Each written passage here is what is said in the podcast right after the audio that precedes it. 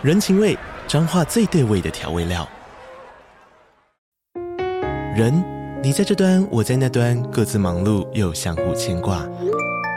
情，街角的吵杂声传递温暖与思念。味，是从每一个转角飘出的乡愁。这里是彰化县政府 Pocket 节目《彰化早咖》，我是主持人内克。从彰化大小事各具特色到旅游攻略，透过轻松有趣的访谈，带着大家走进最在地的早咖。准备好了吗？彰化的故事，我们说给你听。以上为彰化县政府广告。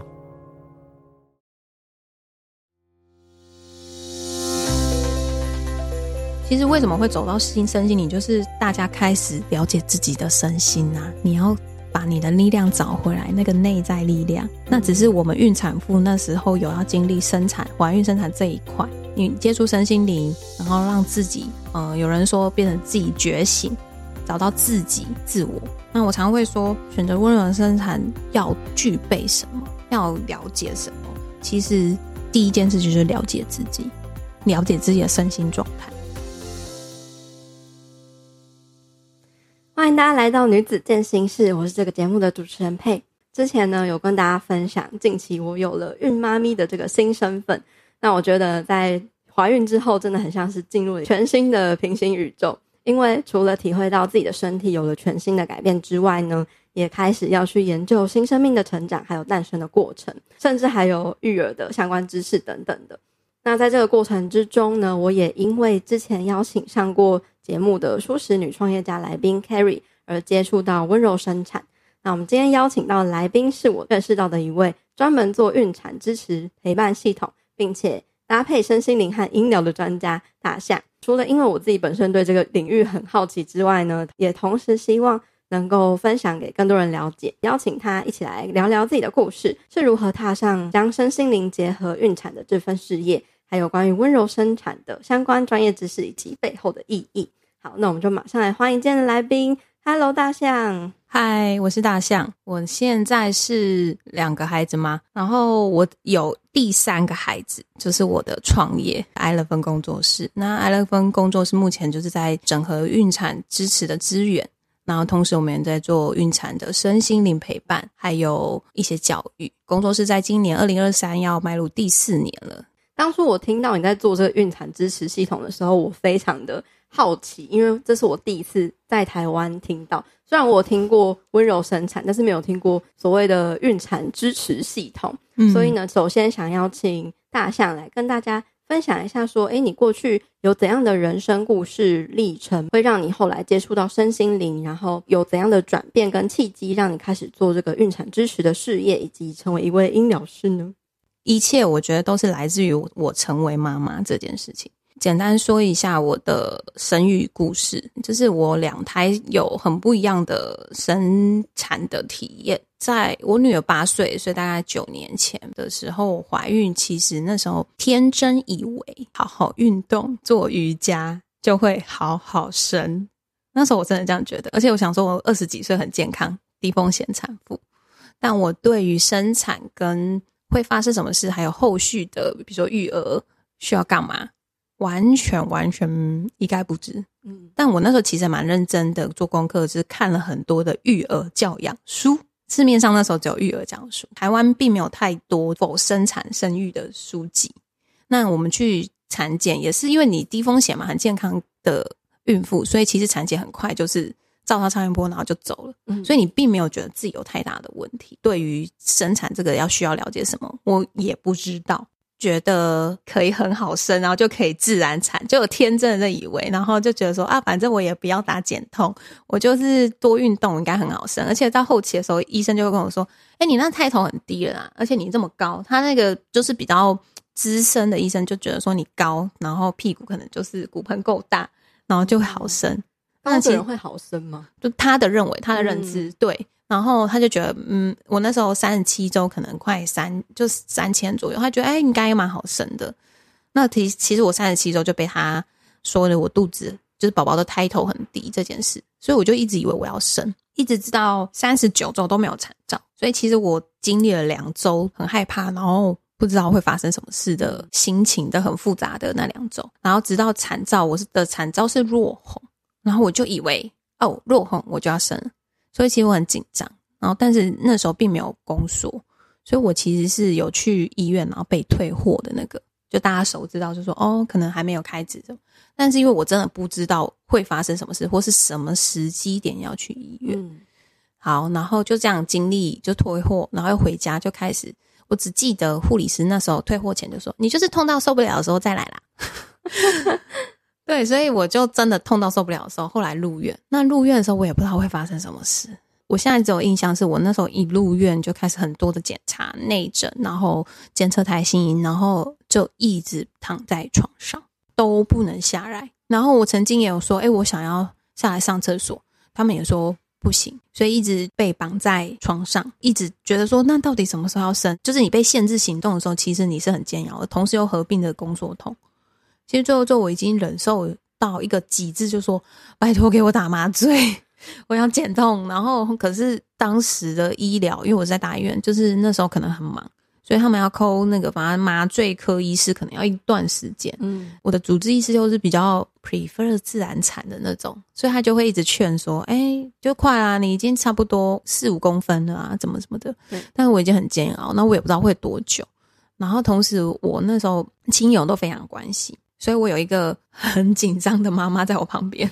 还有一个很关心的婆婆在我旁边，所以我同时面临了一个情绪的压力，对，有一些关系的压力，跟我自己不知道位置的压力。可是我就这样大概经历了八小时，后来破水，然后就被推去产房。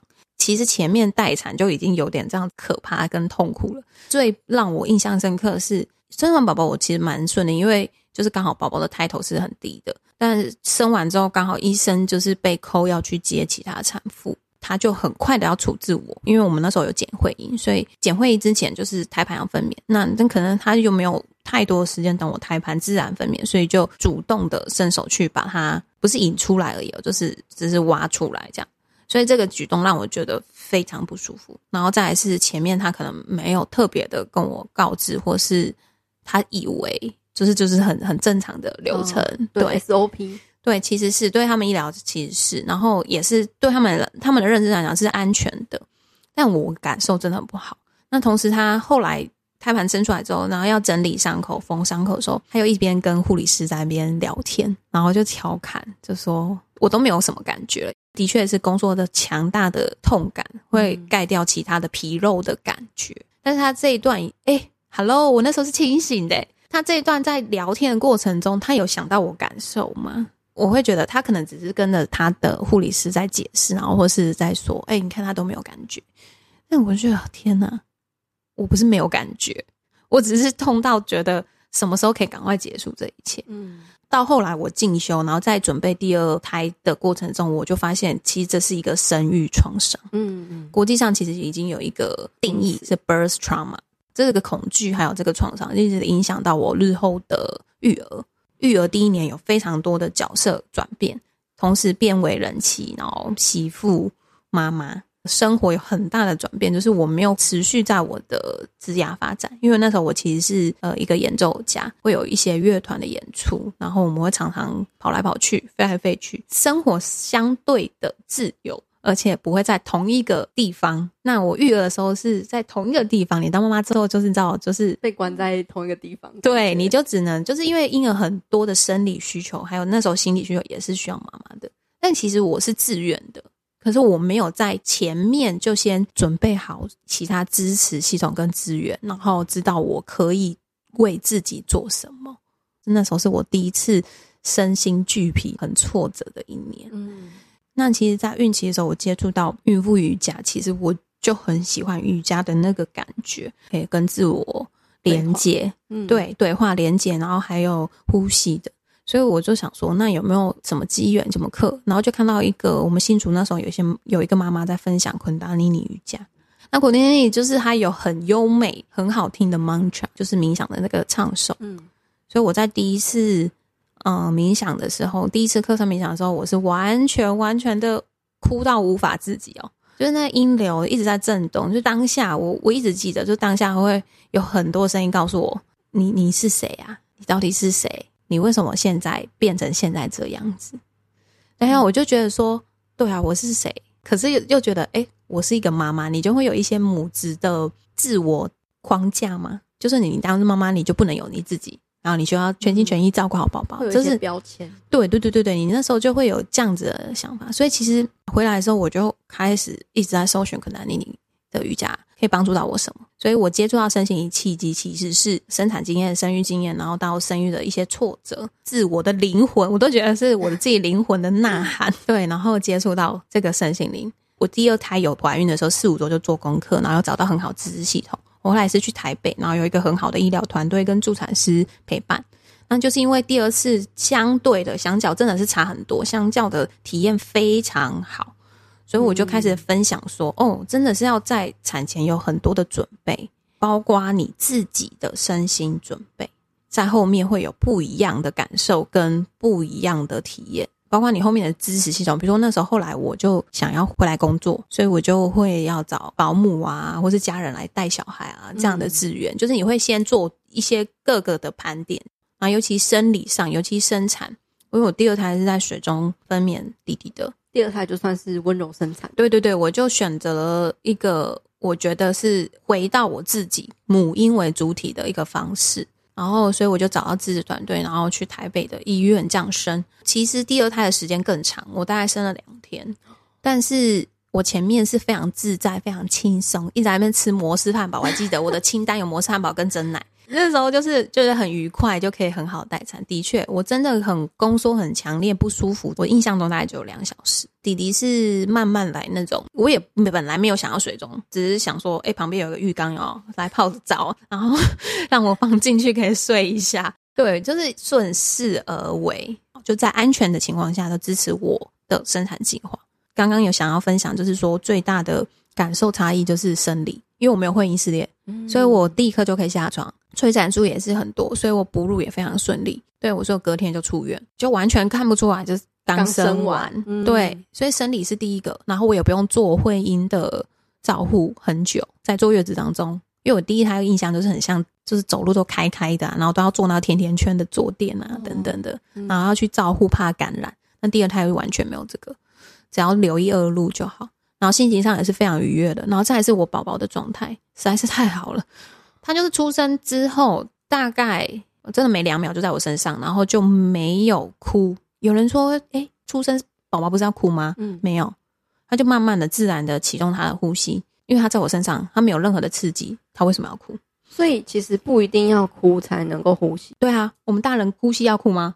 也不用啊。对，我后来就是进修一些课程，国外的大师就说，宝宝哭是一个他表达的方式，因为我们刚出生的时候还没断气。其实它其实还是靠胎盘脐带供氧，它会慢慢启动它的肺循环呼吸，而且是慢慢的。然后那时候我们就问那个老师到底多慢，他说因为婴儿的神经传导是慢我们至少六倍，嗯，对，所以要给他一点时间。所以在国外，在比较友善的支持下，就是温柔生产的那个概念下，助产师会用专业的眼光去观察宝宝能不能自己呼吸，对，然后之后才介入。天呐，我觉得那真的是一个很大的迷思诶，因为现在不是会有很多那种短影音嘛，然后就会有一些生产的记录或是分享，然后我就有看到那些可能是旁边的医疗人员还是什么的，嗯、就一直把小孩打到哭诶。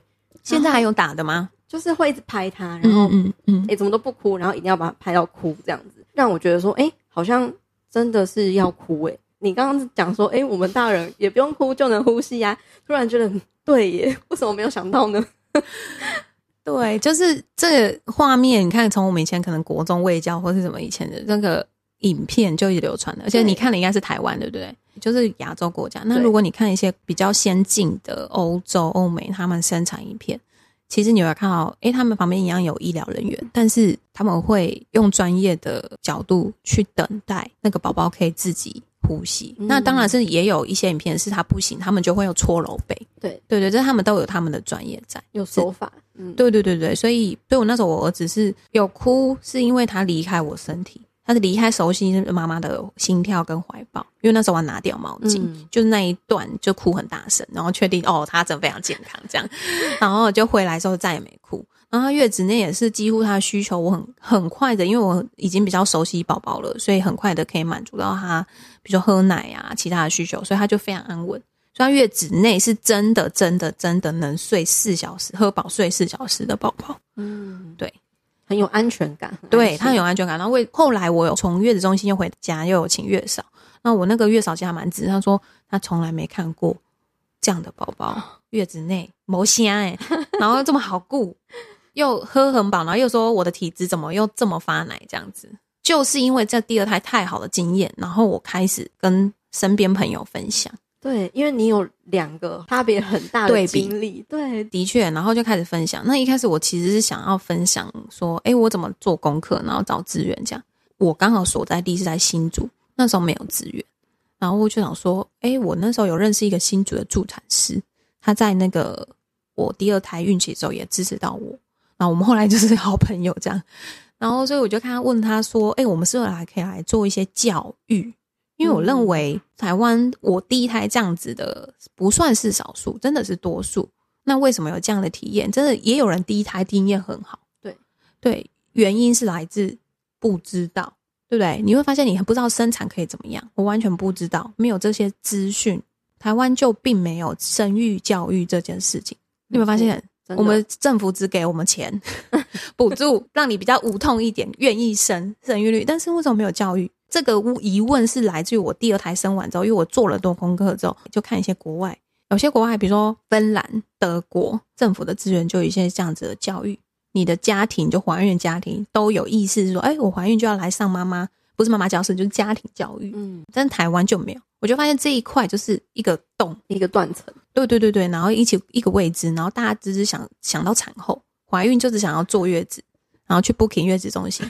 但这一段很长诶、欸，为什么老天爷给你孕育生命九个月，九个多月？嗯，这其实给你准备很多，对，给妈妈准备你的身心状态跟你的各种各种的知识。对我，所以我一开始其实是想要来做教育的，想要来分享更多。知识，然后帮助更多家庭真的，对，所以我也没有想说要来做 孕产知识的陪伴。那也是因为这样做教育，就开始有人问说：“大象，那你去哪里生？那新竹有没有这样子的支持的医疗院所什么的？”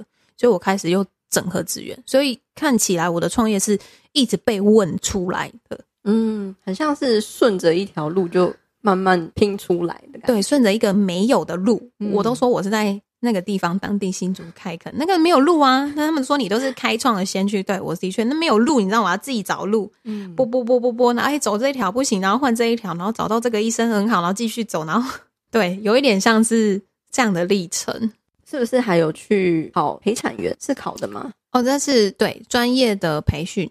那关于陪产员也是因为那时候后来我们本来是工作室一个助产师，就是我刚刚讲的助产师在。呃，做教育，因为又跟医院合作，所以就有个案要求说，那是不是有可以陪伴在医院里，就是单一的专业照护、特制的照护，所以就也是因为被个案敲完，然后我就想说，哎，国外有这个嘟啦的产业，然后我也知道台湾有一些前辈陪产员前辈在很努力在做这件事，那我就跟前辈请教说有什么系统，然后我自己就看了有几个国外系统，然后当。我是二零一八整个资源，二零一九开始，然后我就看到，哎，中国这个产业已经非常的火红了。陪产员这个产业，对对杜啦，他们叫导乐师。嗯、那个前辈就建议说，哎，中国有开培训，然后他也推荐一个新加坡的培训师。那因为新加坡，我们知道他们的文化、医疗生产的文化跟我们有一点像，就是他们可以在医院生产、生产中心生产，也可以在家生产。所以那个培训是他自己是有一个。生产中心就小小的分娩屋，就是个案可以到他那个像家的空间一样，然后医生过来接生的。我就大概知道，哎，他们的环境方式跟我们台湾很像，然后我想去学习。然后一方面我也知道他办的培训一定会在医院上，我会跟医生、护理师、助产师一起工作，一起研讨。我就想去看看说国外怎么做这样。本来是一个想说整合者，就是工作室主理人的角色去看一下。没想到 就是去培训回来之后，我自己就踏入开始，然后就想说好，那就来实习，然后 就来 就来亲自，对，就认认证之后就开始亲自，然后发现说哦，可以做的很多，这一段路的支持陪伴，我们可以做的更深入，然后可以让个案感受更好。第一次听到孕产陪伴支持系统的时候，会觉得很空泛，会想要更了解说，诶，那你们实际上提供的细部的内容跟服务到底是什么？就以嘟啦这个角色来讲，陪产员这个角色，其实在呃我的训练的系统，它会从怀孕持续的陪伴到生产。那在国外，像美国也有好几个协会，然后也有这样子的陪产员，他们叫嘟啦。然后很多都会是着重在呃你产前的教育，然后到生产的那一刻。但是每个国家会因为他们文化，我觉得会衍生掉不一样的服务。那主要我们的个案，现在我们工作室到今年，我觉得我比较可以更清楚的告诉大家，真的是身心灵支持，因为刚好我们的伙伴每个人都是身心灵专业的。去意识到孕产妇的身心灵的重要性，然后再进修嘟啦。所以我们会在孕期中，就是接触到这个个案之后，他确定找我们陪伴合作，我们就会有持续的线上讯息或通话都可以，然后陪伴，然后也有面访，然后面访的时候有时候会会给他们教育，甚至他可以参加，我们会介绍他有些政府的资源的免费的产前教育，或是来。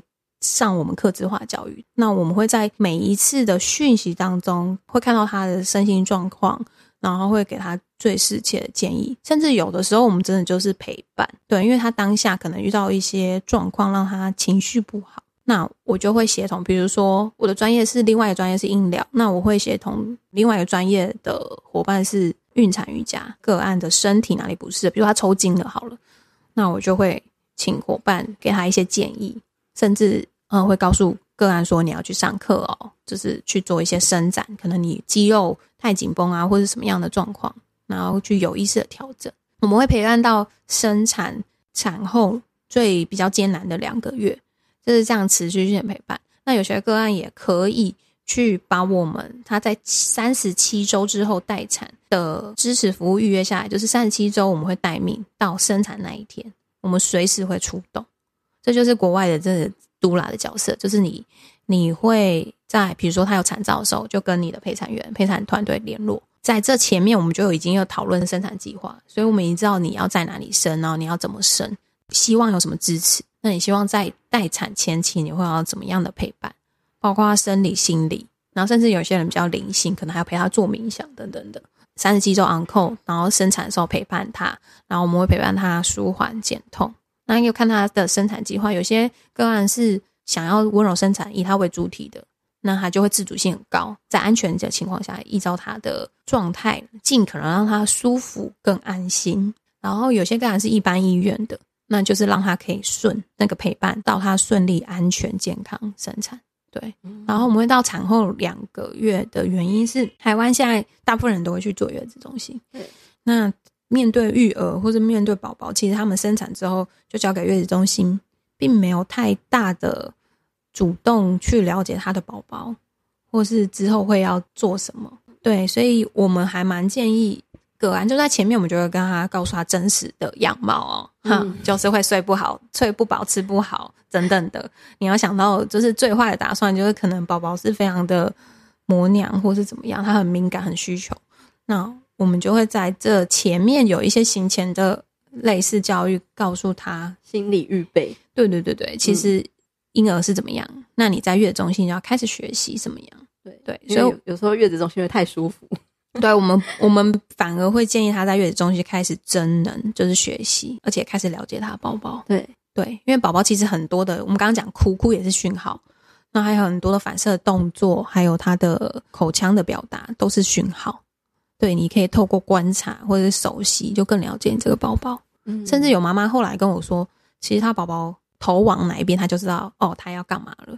然后甚至她的哭声，哦，这个是肚子饿的哭声，这个是不舒服，可能太热了，因为宝宝其实很怕热。对，所以其实可以透过观察，然后去多一点的照护，然后就更了解宝宝。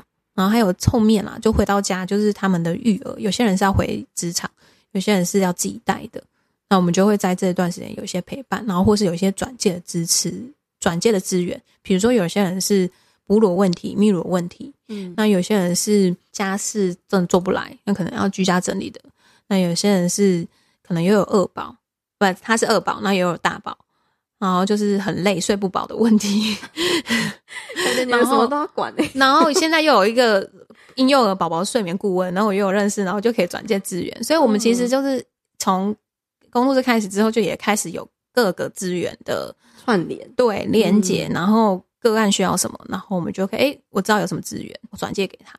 然后我们会是一个很信任的陪伴，因为从孕期就开始，所以也许那些个案是找助产师居家生产的，但是因为助产师要照顾的个案也蛮多的，嗯，有些啦，有些人会觉得说没有办法个别化，嗯，就是他的就只有否生产的时候，对对对，就生产跟他比较照顾到生产的健康这个安全的部分，那但是他心情啊，心绪，对，心理可能他就不太，我觉得就是也是一个缘分，就是。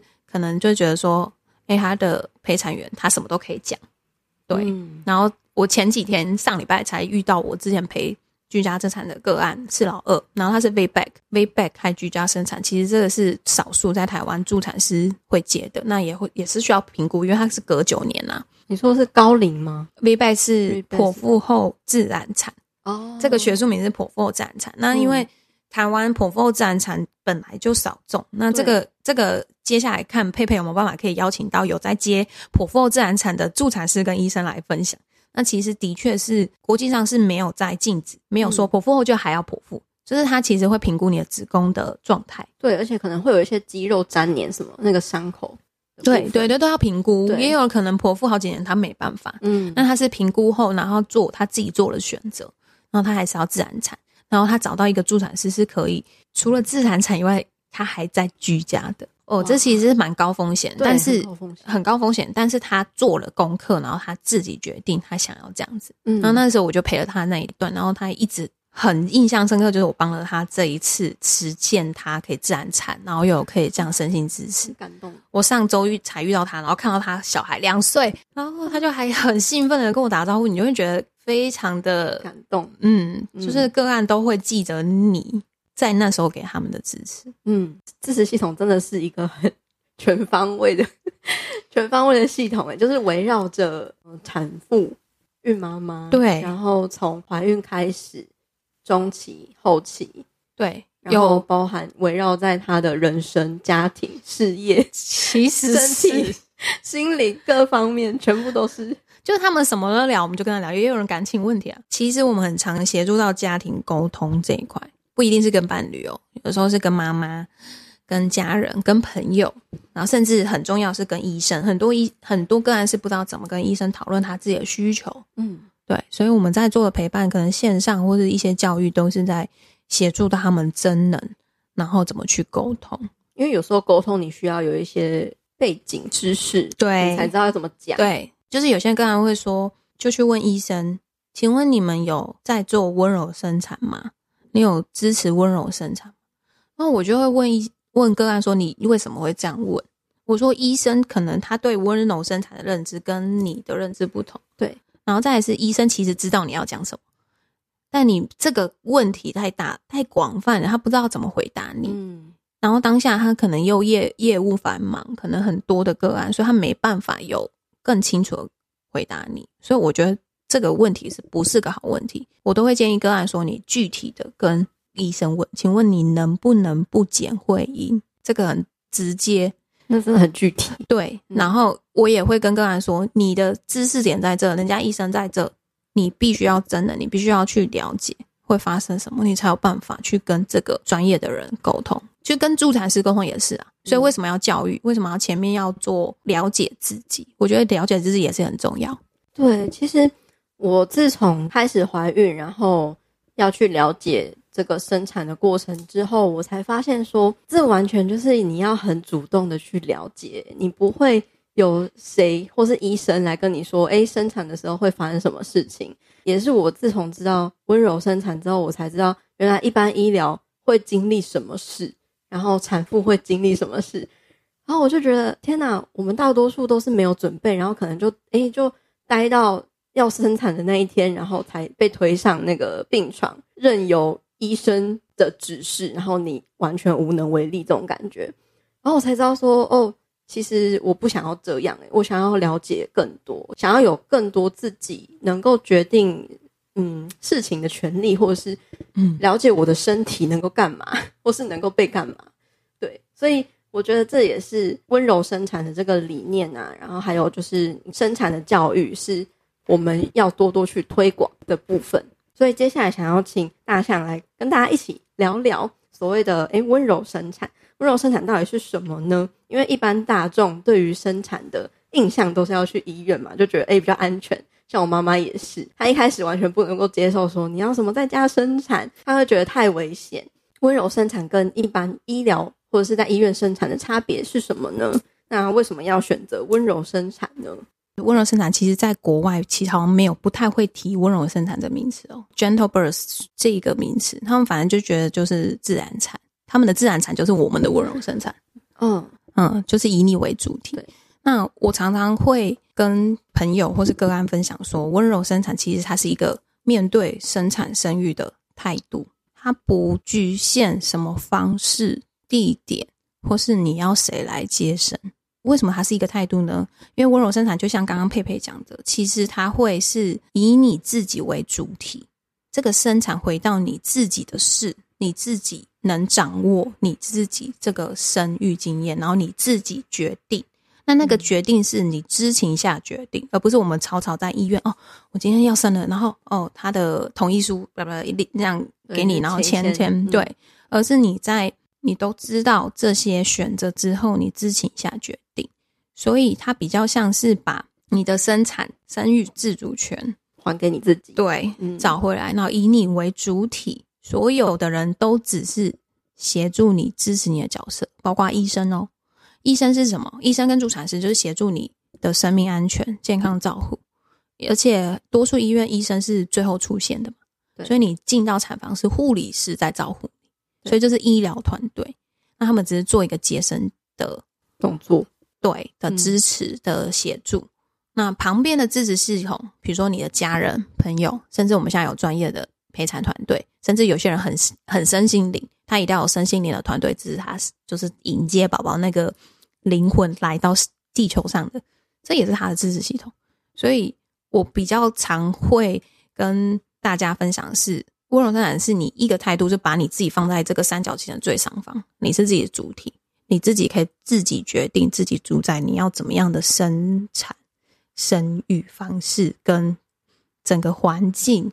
跟态度，你自我做选择，而你要为这个选择也负责哦。嗯，所以其实相对来讲，我反而觉得有透过这样的准备的产家个案，他们是可以接受到后面生产就是一个各种的变化的发生的。他们的态度跟心智都可以以开放的、弹性的态度去面对这个生命，因为其实生命生产其实是一个你无可控的。我常常跟个案分享就是当爸爸、当妈妈，第一件事情要学会弹性、接受、接纳，因为生命就是一个你不知道你生产会发生什么，不可控。对，生产就是我们没办法控制它怎么来、怎么发生，我们只能在我们可以可行的范围下做功课、准备，包括你心理的准备，然后去迎接这个生命。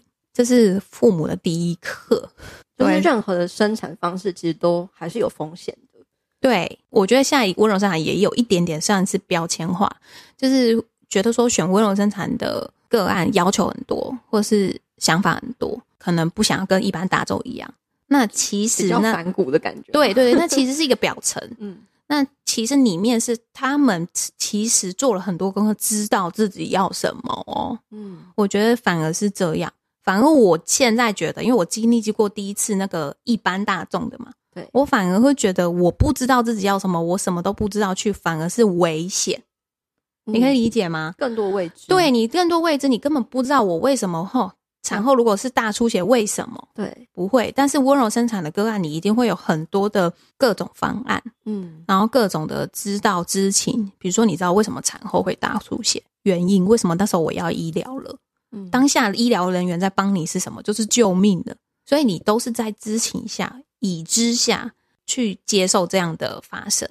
我反而会觉得，我第一胎经验是未知然后是危险的，因为你你完全不知道嘛，你就任人去安排这样的过程。我觉得这蛮像，就是一个父权的运动。对啊，就是你把你自己的权利拿回来，找回来。虽然说我们都知道所有事情都有风险，但是我们都知道风险是要用来管理的。嗯，我们没有办法逃避，或是让这个风险不见。可是我们可以收集很多的资源，或是让自己更有知识，跟更有能力去预先的了解说，哎，遇到什么状况，我们可以怎么应对，然后应对方法会是什么，来降低这个风险。对，我觉得佩佩做的功课不错，已经到一个。很不错的阶段。其实我反而觉得这样的个案，他自己的风险，如果他了解之后，他的风险是相对的低哦。嗯，对，因为他知道，比如说他知道他是低风险，生理状况是低风险产妇，什么样子状况是高风险，他就必须要医院医疗支持。所以他的心态上，我们除了知识上准备，跟这个你刚刚讲的各方面的学习，还有心态哦，心理的素质。嗯也相对的能承担各种风险，他都了解啦，所以他才这样选择。嗯，他不是嗯看着比如说哦很梦幻的画面哦我要这样，那这样医疗人员也不会接他啦。嗯、其实是对、嗯、我们也不会，像我工作室也会是看个案的状态去接的。对啊，其实选择什么样的生产方式，还是要去最后一起讨论出来的，也不是说就是我们一味的提倡哎温柔生产就是好。因为其实也不是每个人都适合，嗯，就真的是你要呃有一个更多的了解，去评估你各方面的状况，去破除说，诶，在医院比较安全，然后在家里好像就比较危险这种迷思，就是也不一定。那温柔生产其实，嗯，也需要有后送医院，嗯，就是真的万一遇到什么事情的话，可以离最近的家里最近的医院，然后就可以往那边送，就是。有很多的防护网是可以一层一层去建立的。像我妈妈就是非常的担心，然后她在跟我一起去做咨询的时候，她了解了这些之后，嗯，她就感觉更安心了，嗯，就连家人也一起的具备了这个知识，对，然后他们的心态也可以一起的去建立好，很像我们就是共组一个团队，我们要一起去、嗯、去迎接新生命，的确是。刚刚佩佩有提到说去医院比较安全，那这个观念其实是来自于我们自己从小的环境。我们的台湾，我们亚洲社会，就是生产就要在医院，就是我们已经被框架，我们被制约了。为什么我这样说呢？因为我后来开始搜寻国外，然后发现我国外朋友在生产他很健康，所以他不会看到医生呐，他就是只有找助产师产检，然后他也知道医疗资源很珍贵。那我朋友在加拿大，他三胎都居家生产。他说他们不太会见到医生，就是去助产师那里产检，然后他生的时候助产师来，所以就是跟文化、跟背景，还有你你的认知是很有很大的关系。然后他也觉得，反而是台湾，他常常因为他还很关注，很多朋友在台湾，他反正觉得台湾这些人就是对自己不负责，没有做功课，为什么把自己生命就是交给那个不认识的人？对，他说：“其实生命应该掌握自己在手里啊。”的确，就是觉得哦，有看到，这是我们真的不知道。对，文化环境影响很大，因为可能在国外，他们呃地比较大嘛，然后医疗的资源就是可能都是集中在一些比较大的城市，但可能比较小的城市或偏乡的地方，他们就没有这种医疗团队，所以就必须要有这种助产的系统。对，然后所以他们就会觉得，哎，其实靠自自己就是在家生产生育，这是一件很自然的事情，也是能够做到的事情。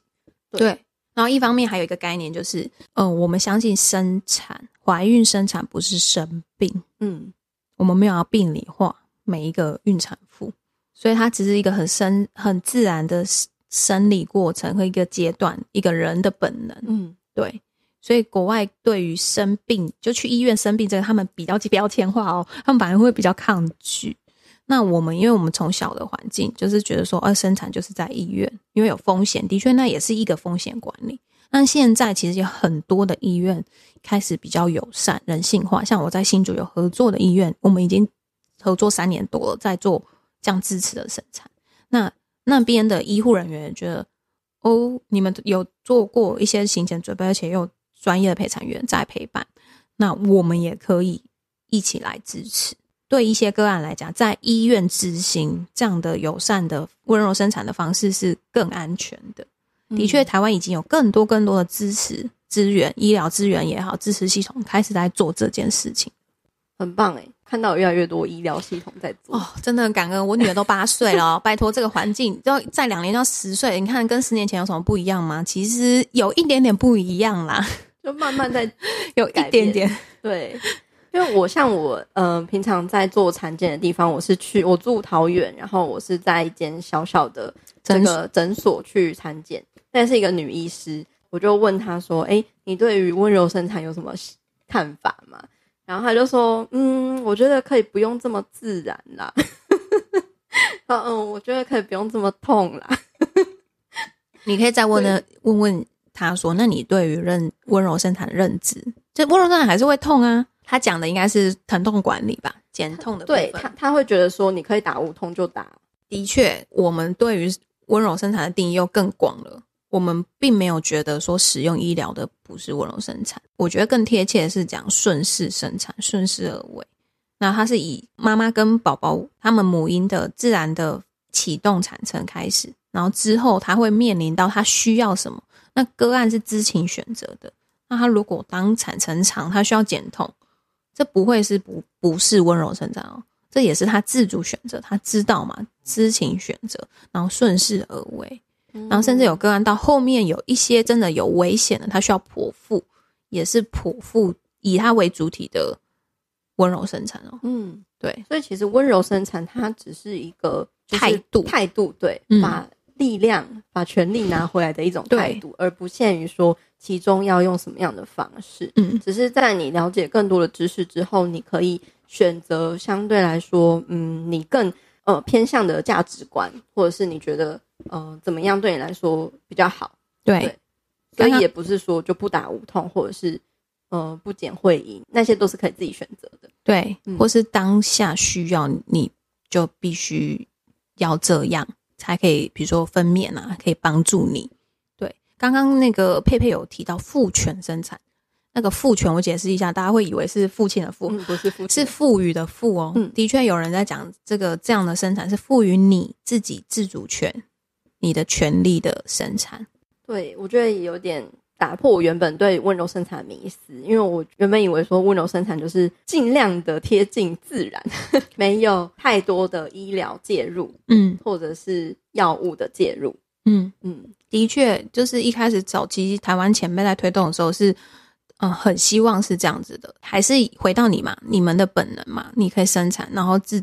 自己的自身力量，可是我觉得，因应的现代社会的改变，大部分人其实压力是过大的。然后有看到他生理上的年龄相对的不是那么好受孕，怀孕过程不是那么舒服，或是有一些问题。那其实我们的生理状况跟身心的状况跟以前是不同的了，那才会有出现这么多医疗或是科技的发明协助人类。但只是同时也要记得，我们自己有本来的本能，对，本来的力量。对对对对，所以那些医疗其实是协助。有时候我跟个案说，打那个减痛分娩，不代表你是失败的，嗯，不是你你就不温柔生产，没有这件事，而是你知情下，你当下需要减痛这个助力。我们试了各种舒缓方式了，但是你就是体力很累，你怎么知道你那一次生产你的体力的状况、生理的状况，还有宫缩、催产素的状况？的确，国外有一个超脱自然的一派，有一些社群是很自然的，还在海里生，他们完全，而且他们是真的超脱，相信灵性的。但是真的是我们可能还没办法到达理解的程度，真的啊！而且他们不产检，宝宝的性别也不知道，然后有些是不产检的，有些是非常非常自然自然的灵性的。有国外的确有，也有人到一个相信生命到这种程度，但是因为我们现今在台湾社会下，我们还是在希望大家可以。相对的，自己有安全感，其实那是安全感。嗯，对，所以的确有很自然的，完全什么都没有的，那是他们那个世界。然后他们相信，他们的信念已经大于各种各种各种阻碍。这样，有时候信念可以成就一切。是我走到这一步，也是信念在支撑我。你相信什么，就会显化什么。对，嗯。那像温柔生产，其实。嗯、呃，我自己的观察是，感觉是近年来身心灵这个领域有慢慢在更广为人知之下，好像温柔生产是随着这个身心灵的蓬勃发展嘛，而被更多人了解跟知道的，是不是有这样子一个趋势？佩佩的观察很好，但是我觉得是一起，就是刚刚讲父权，其实为什么会走到新身心灵，就是大家开始了解自己的身心啊，嗯，你要把你的力量找回来，那个内在力量。对，其实我觉得是同一件事情，那只是我们孕产妇那时候有要经历生产、怀孕、生产这一块，你接触身心灵，然后让自己，呃，有人说变成自己觉醒，找到自己自我。那我常会说，选择温柔生产要具备什么？要了解什么？其实第一件事就是了解自己，了解自己的身心状态。那我刚刚也有分享，一开始有分享我第一胎。我就觉得说，哎、我好像生理哦，生理做运动就可以好好生，但是我并没有了解我自己，哎，我并不知道我是一个很敏感、我感受的人，我会受旁边的人影响，所以从了解自己，我觉得是同步的，身心灵，然后也的确是可以看到很多身心灵工作者或是身心灵有接触的人，会比较倾向自然。同时，比如说她怀孕生产就可以接触到这些，他们可能有同温层，然后接触到这些讯息。所以在身心灵领域的人，在往这块温柔生产、父权生产当中的实践的人相对的多，对，因为他们开始已经找回自己啦，对，所以已经知道是自己的身心灵健康状况状态是自己要去负责的，对自己开始所有的身心灵疗愈，我都会说，哎、嗯，这这个又开又带到我医疗的专业，这是其实所有的。身心灵工作者、支持者、老师，不管什么什么什么师、什么上师等等的，都只是引路人，都只是协助你的。对，嗯，所有的疗愈、所有的觉醒、所有的健康、快乐等等的，都是要从你自己开始。嗯，所以我觉得是同步的身心灵的发展，然后也跟疫情也有关系，因为大家受困啊，有点像我那时候有没有？育儿第一年受困啊，你的内心的灵魂跟内在的自我在呐喊。对，那比较有意识，或是你的灵魂是在这一段必须要经历这个的，你就会跳脱，然后你就会去找寻不一样的支持，或是不一样的路。嗯，对，所以我觉得疫情其实有些人就很抱怨疫情干嘛干嘛，我其实也蛮乐观看待疫情这件事情，就是让整个集体地球全世界的人的。对，然后更关注自己，嗯、没错。那温柔生产有什么灵性方面的意义吗？哦，这个专业可能你要再邀请一些，比如说我们有生育技师这个角色，但以我理解，我是从捆达尼尼。那昆达尼尼其里面其实它有一个学门叫觉知孕育，就是专门 for 女人跟女人生育的瑜伽哲学。那它里面就都是提倡就是自然生育的方式。除了在做瑜伽、呼吸法、唱诵，协助到这个孕妈妈，也会协助到宝宝的灵性。他们有一个很特别的观点是，怀孕一百二十天的时候，宝宝的灵魂会进入到妈妈的子宫，所以他们会透过冥想、唱诵，召唤较高层次的灵魂来到你的身体里。我不知道大家对于灵性的涉略或是想法什么，但是。我自己很有感，因为我自己第二胎那时候就已经认识到昆达尼尼瑜伽，所以我第二胎就是一直在唱诵冥想、唱诵冥想，然后就有发现，可能同时唱诵冥想让自己稳定以外，然后我的生产也是选择这样的方式，所以我的宝宝的确那时候真的相对的稳定很多。对，我有发现是可能我同时做了这些准备，然后了解这些呃灵性的哲学。主要是自己妈妈很稳定啊，你的那个状态是很稳定的。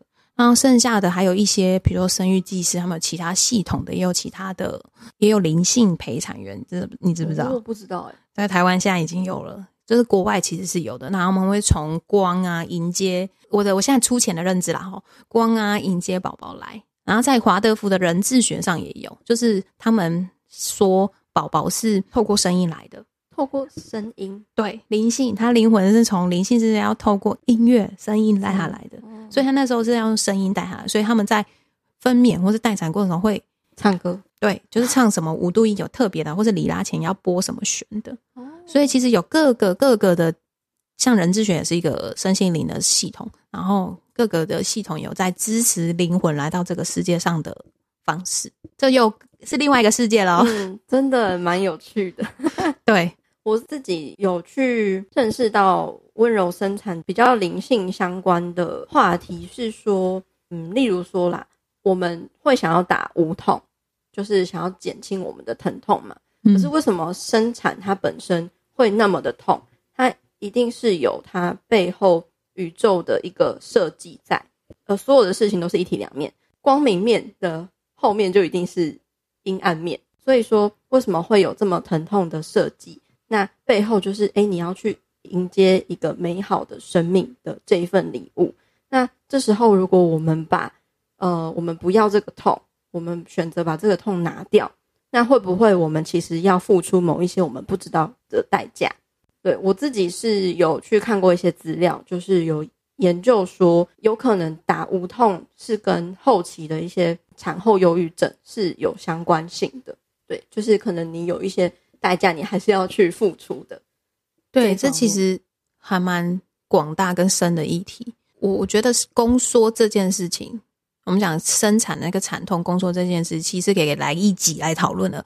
它其实有很广泛的。意义存在。我们讲，如果医学上生理来讲，所有的痛，我们生理上的痛，是在来提醒我们身体有什么机制，嗯、一个讯号。比如说你发炎了，对，你头痛了，感冒了。但是唯独宫缩这个痛，它的意义并不是我们单纯认知的负面痛而已。它的痛其实有很大的意义。我常会跟个案说，每一次宫缩就是离你宝宝越来越近。你就少一次宫缩，这精神听起来有点，但是宫缩并不对，你是是真的。然后他你要去想的宫缩的意义，它的强大的能量，它是未分娩，你的子宫收缩嘛，分娩、嗯、很多。其实像佩佩刚刚讲，很多研究会带到说，其实是你讲的那个产后忧郁，我也有听过，但是我觉得会比较像是你在前面对于宫缩宫缩的心理心态准备。呃，你能不能理解这宫缩是有意义的？我经历到这个强大能量之后，甚至我可以跟宫缩共处。像我的个案，我们都前面行前教育，或是透过一些舒缓的方式，它并不会在整个产程都在宫缩啊。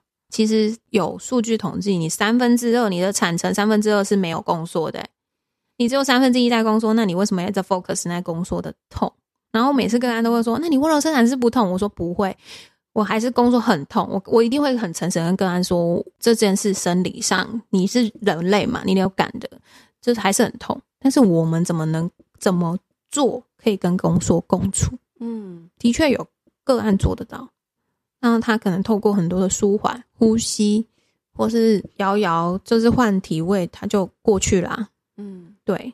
那打减痛也是一个舒缓方式，是只是它只是医疗的协助，嗯，对，外力的，对对，是医疗协助。那有些人可能不知道其他选择，然后直接想说要打减痛去避免这个痛，嗯，因为其实我觉得大多数都不知道。然后打减痛的时候，呃，医疗会有更多的安全顾虑，就把你限制在床上。嗯，那其实它也是一个助力啊，因为帮助妈妈。各种的放松，嗯，然后没有没有经历到很强烈的宫缩，然后去分娩。的确有个案了解之后说啊，不行不行，我还是要打减痛。的确有，但是他是自主性的，他是觉得这个是可以帮助到我的，就真的很神，这个议题好神哦。就是一个妈妈经历宫缩之后分娩的心智，这个很难去有一个绝对的说法。我觉得应该是说，是比较像是一个生命带给我们的学习，对，就是。你如何去面对生命中发生的一些痛苦，或者是我们觉得负面的事情？那经历这个分娩，也许就是一个机会，就是让你看见你自己其实是有能力，而且是很强大的，并且，呃，你懂得如何跟那些痛去共处，嗯，用各种方式去让你自己舒服一些，然后甚至是体会到说，诶，有觉知的跟。我们的情绪还有感受、感官，比较像是正念的一种概念。对，就是当我们面对一些感官的刺激的时候，例如说疼痛好了，当我们一直 focus 在哦，好痛很痛，也许你就是在延长它的痛，嗯、因为你一直关注它。嗯，那这就跟我们平常在生活各方面一样，当你一直去关注一件很负面的事情，你就会更负面，甚至是你觉得你这个世界、你的人生就是很惨的。就是对你，你如何正念的去看待这件事情，然后并且与之共处，嗯，然后从而发现说，哎、欸，其实那个痛不会一直延续，对，然后是可以靠其他方式去消散的，嗯，或者是你就跟他分开了，对对对，对，那其实就是我觉得这是一种生命的哲学，是啊，其实生产这一刻，我刚刚觉得佩佩讲的很好，那个生产就是正念。也就是当下练习，对，是一个我们人生最难忘的正念练习，正念生产。对，其实就是你当下，以你当下的状态，你去感受它，经历它，没有任何框架，没有觉得说我打无痛就是什么，我不打减痛是什么，我怎么样是什么，嗯、没有，就是一个。接受生命，就是真的是一个很深的生命哲学。所以的确，像这样自主性较高选择温柔生产个人，他们在面对以后小孩育儿的时候，他们的坚毅程度跟心智的嗯强韧，对强韧度是更更高的，然后更有弹性的。嗯、因为其实真的，我们是面对一个全新的生命，你也不知道哪个那个你的宝宝的个性，他的 DNA 是怎么样啊。所以当父母，其实生产只是一个开始啦，真的 对。后面的路还很长。对，好，那很开心可以跟大象聊这么多关于温柔生产的故事还有知识。那如果相关的一些个人服务或者是产品的宣传，有什么想要跟大家分享的吗？我们工作室，如果 I-LEVEN 工作室就是在做持续在全台，我们有线上支持，然后教育。那我个人还有在做女人音疗，那尤其用在我个案，比如说在生产、怀孕、生产跟产后的时候，其实。其实是很大的帮助。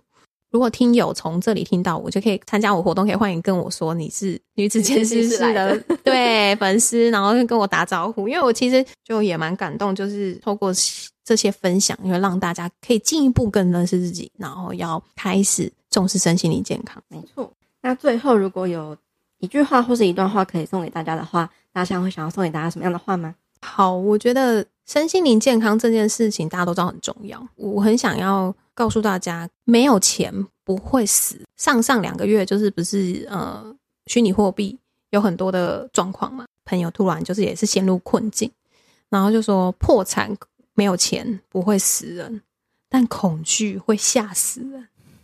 那我常会跟个案，其实每次你第一次来咨询或是来上我的活动，我就会说，恐惧其实来自于未知。对，所以你如何把那个未知变已知，你就不用恐惧啦。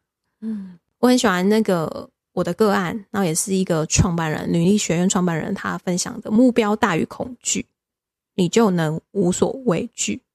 那我自己会把它改成目标大于恐惧，信念带你无惧。你的信念是什么？那是很重要。我们花太多时间恐惧没有用，所以你要把那个未知变已知。你怎么？去盘点你的知识系统。我们讲孕产妇好了，你怎么了解生产？你怎么去了解你的身心状况、身心灵健康？你把那个未知变已知，然后去行动它，信念就会带你无惧。那很感谢大象今天跟我们分享，也很谢谢大家的收听。那如果大家听完这一集呢，嗯，无论你有没有呃生产的需求，或者是发现你的身旁的亲朋好友有这方面生产的需求，都很推荐可以。分享给他们，这样这么好的内容给更多人了解，那也算是一起让这个世界更好。今天就谢谢大家，也谢谢大象，我们下一个话题见，拜拜，拜拜。如果你喜欢我们这一集节目的分享，或是你听完有什么样的心得或收获，欢迎你截图这一集的节目画面，分享到自己的脸书或是 IG 的限时动态上，标记 tag 女子健心室的账号 Girl Power Room，或者是我的账号 Pepe Fit Life。和我们分享你有什么样的想法。那如果你喜欢我们分享的内容，想要支持这个频道的话，欢迎你在 Apple Podcast 上面帮我们留下五星评分，并且记得留言给我们鼓励。又或者是你可以用行动小额赞助这个频道，让我们有更多的资源跟动力继续创作下去。另外，也欢迎你加入我发起的读书会——建心聊书会，里面有我精心挑选和录制的好书，由我来为大家分享书中的重点精华，一年内带你读完一百本的好书内容。欢迎你点击节目资讯栏中的报名链接，加入我们一起成长吧。最后，希望你永远都要记得，你往前踏出的每一小步，都是累积，都是进步，所以为自己走过的路喝彩吧。女子健心室，我们下次见喽，拜拜。